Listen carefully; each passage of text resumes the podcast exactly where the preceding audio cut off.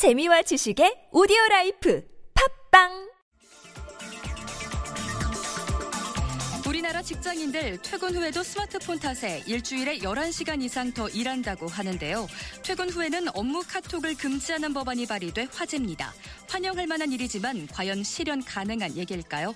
법안을 발의한 더불어민주당 신경민 의원 지금 바로 만나봅니다.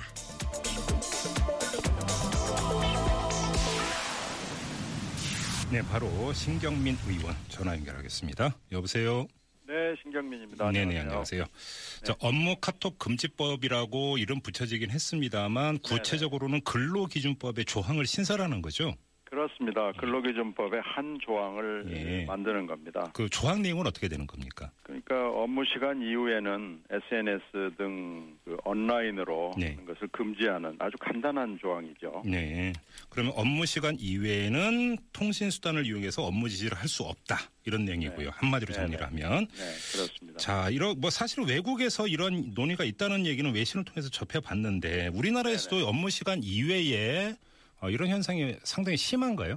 조사를 한 게 몇 개 나왔는데요. 네. 어, 저희들의 경험칙으로 봤을 때 미루어 짐작할 수 있는 것이고 다만 숫자로 표현하는 것이 이제 조사의 그 상황일 텐데 네. 주 단위로 봐서 어, 11시간을 오버를 해야 되고 네. 어, 그런 것들이 이, 이 수치로 지금 나와 있는 것들이 음. 아, 그런 여론조사는 이제 몇 개 있는데요. 예.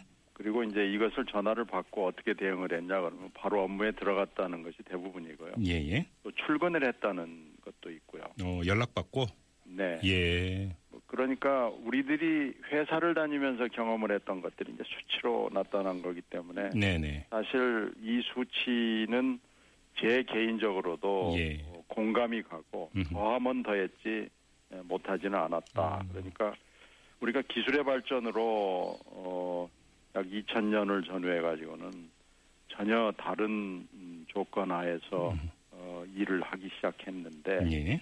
근로 조건이 굉장히 기술의 발전과 달리 퇴근 퇴보했다라고 느낌을 갖고 있던 것이 예. 예, 확인이 된 거죠. 그러니까 일하는 시간은 늘어나고 음흠. 일하는 여건은 나빠지고요. 네. 이게 국민적 스트레스 차원까지 왔고 특히 나이가 젊은 분들 이 예. 더 조건이 나빠졌다라는 음. 수치로 확인이 되는 겁니다. 그럼 좀 디테일하게 몇 가지로 좀 그러니까 점검을 해볼 필요가 있을 것 같은데요. 이제 이 네. 조항 내용을 보면은 업무 시간 이후에는 통신 수단을 이용해서 업무에 관한 지시를 내리지 못하게 한다. 이거지 않습니까? 네. 근데 예를 들어서 우리가 이제 아마 그 직장 다니시는 분들은 그 이런 상황 뭐 충분히 아마 그 머리에 떠올리실 것 같은데 상사가 외근을 하고 그래서 부하 직원이 퇴근하기 전에 안 들어오고 그래서 업무 시간 이외에 업무 지시가 아니라 업무 확인을 한다. 이렇게 되면 어떻게 되는 겁니까? 아, 뭐 그런 것까지 뭐 금지를 하는 건 아닌데요. 예. 만약에 이 일이 전혀 그러니까 퇴근 시간이나 휴식 시간이나 휴가 중에 심지어는 휴가 중에 음흠. 어, 완전히 일을 새로 해야 되는 것을 지금 겨냥을 하는 거고요. 예, 예. 연장선상에서 간단히 확인하는 것까지 완전 금지하는 건 아닐 거고요. 예. 그러니까 그 경계선이 명확하게 설정이 될 수 있느냐 이걸 좀 여쭤보는 겁니다. 그 프랑스의 경우가 이제 참고가 될 텐데요. 예, 예. 프랑스 경총하고 노조가 어, 지금 한 거 보면 네. 퇴근 시간 이후 이메일 발송 금지 협정을 맺어 맺자라는 거고요. 어, 노사가. 열세 시간 초과 근무하는 IT 분야 근로자들에게 특정해서는 예. 이메일이나 메신저를 무시하는 권리를 부여하는 거죠. 그러니까 음. 이것을 이건 이것고 저건 저렇게 해서 두 부모로 자르듯이 하는 것은 안 될 거고요. 예.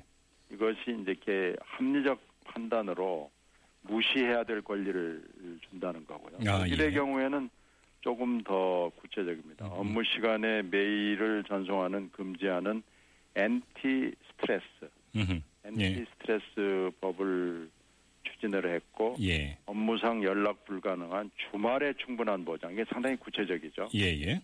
그런데 이제 최근에 지난 6월 8일입니다. 음흠. 어, 법으로 발의가 된 건 이것도 지금 아직 법이 된 건 아니고요. 예. 일주 최장 시간을 제한을 하고 업무 스트레스 감소를 위한 안건이 제출이 됐다 이렇게 돼 있거든요. 예. 그런 걸로 봤을 때는 뭐 업무의 특성상 음. 그럴 수밖에 없는 직종들이 있지 않겠어요? 예. 군인이나 경찰이나 소방관이나 네네네. 또 기자도 해당이 될 거고요. 예. 이런 것까지 막 전반적으로 하는 건 아니고요. 음. 스트레스를 줄 수밖에 없는 여건과 상황 네.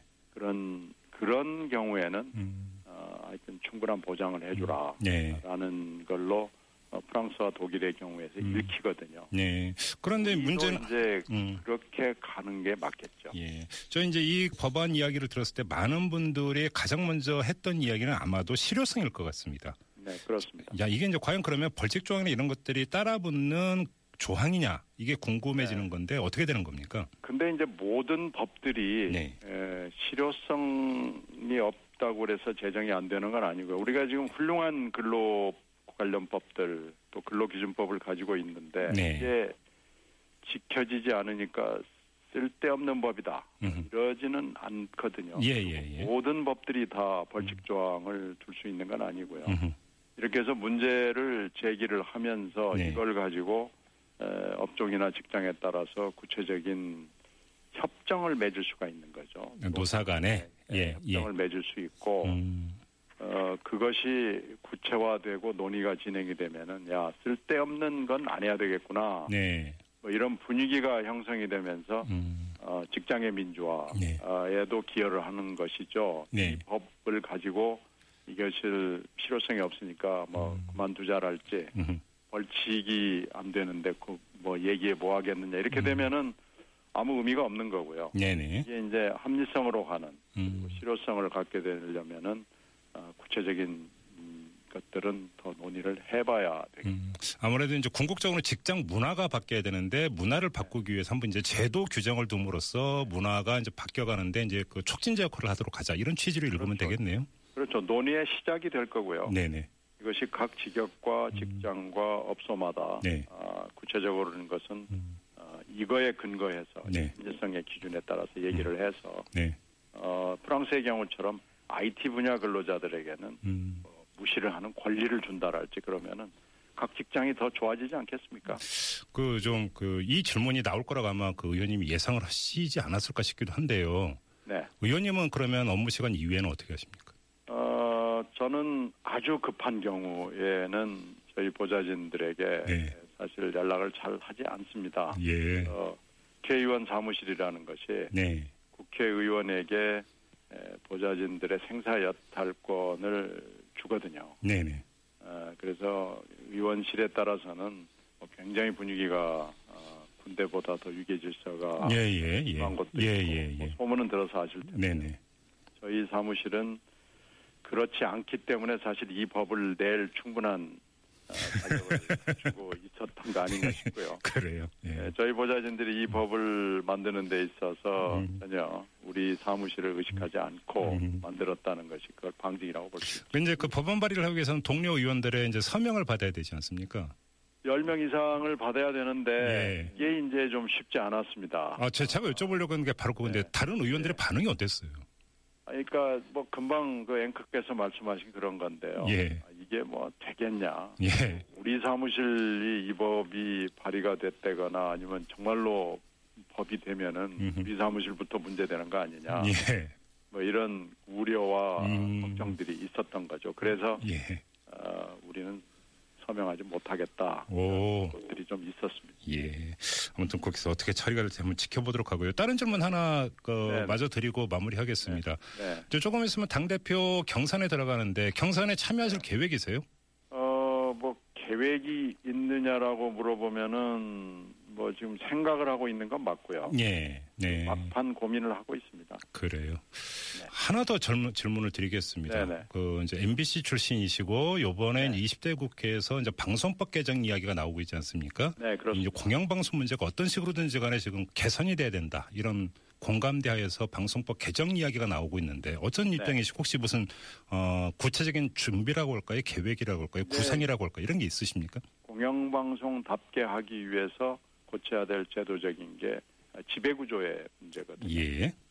소유 구조는 그 다음 문제입니다. 네. 음. 어, 지배 구조의 문제를 어떻게 할 거냐는 건 나와 있는데 네. 할 거냐 말 거냐가 나와 있고 예. 19대 때는 여대 야소가 음. 극명했고 예. 어, 여대 대여가 귀를 기울이지 않으려는 아주 마음에 작심을 하고 있었기 때문에 예. 예. 1mm도 진전이 안 됐습니다. 그러나 지금 20대에는 새로운 정치 지형이 만들어졌기 때문에 네. 이것을 좀 해보자, 해볼 수 있는 여건이 되지 않겠느냐라는 거죠. 네. 그래서 지금 이제 다음 주부터 상임위원회가 열리는데요. 네네. 그 상임위원회에서 여당이 어떤 반응을 보일 것이냐라는 것이 음. 중요합니다. 음. 야 3당이 공조를 하면 그래도 그 처리는 가능하지 않은가요? 다만 하나 문제는 예. 국회 선진화법 때문에 예, 예.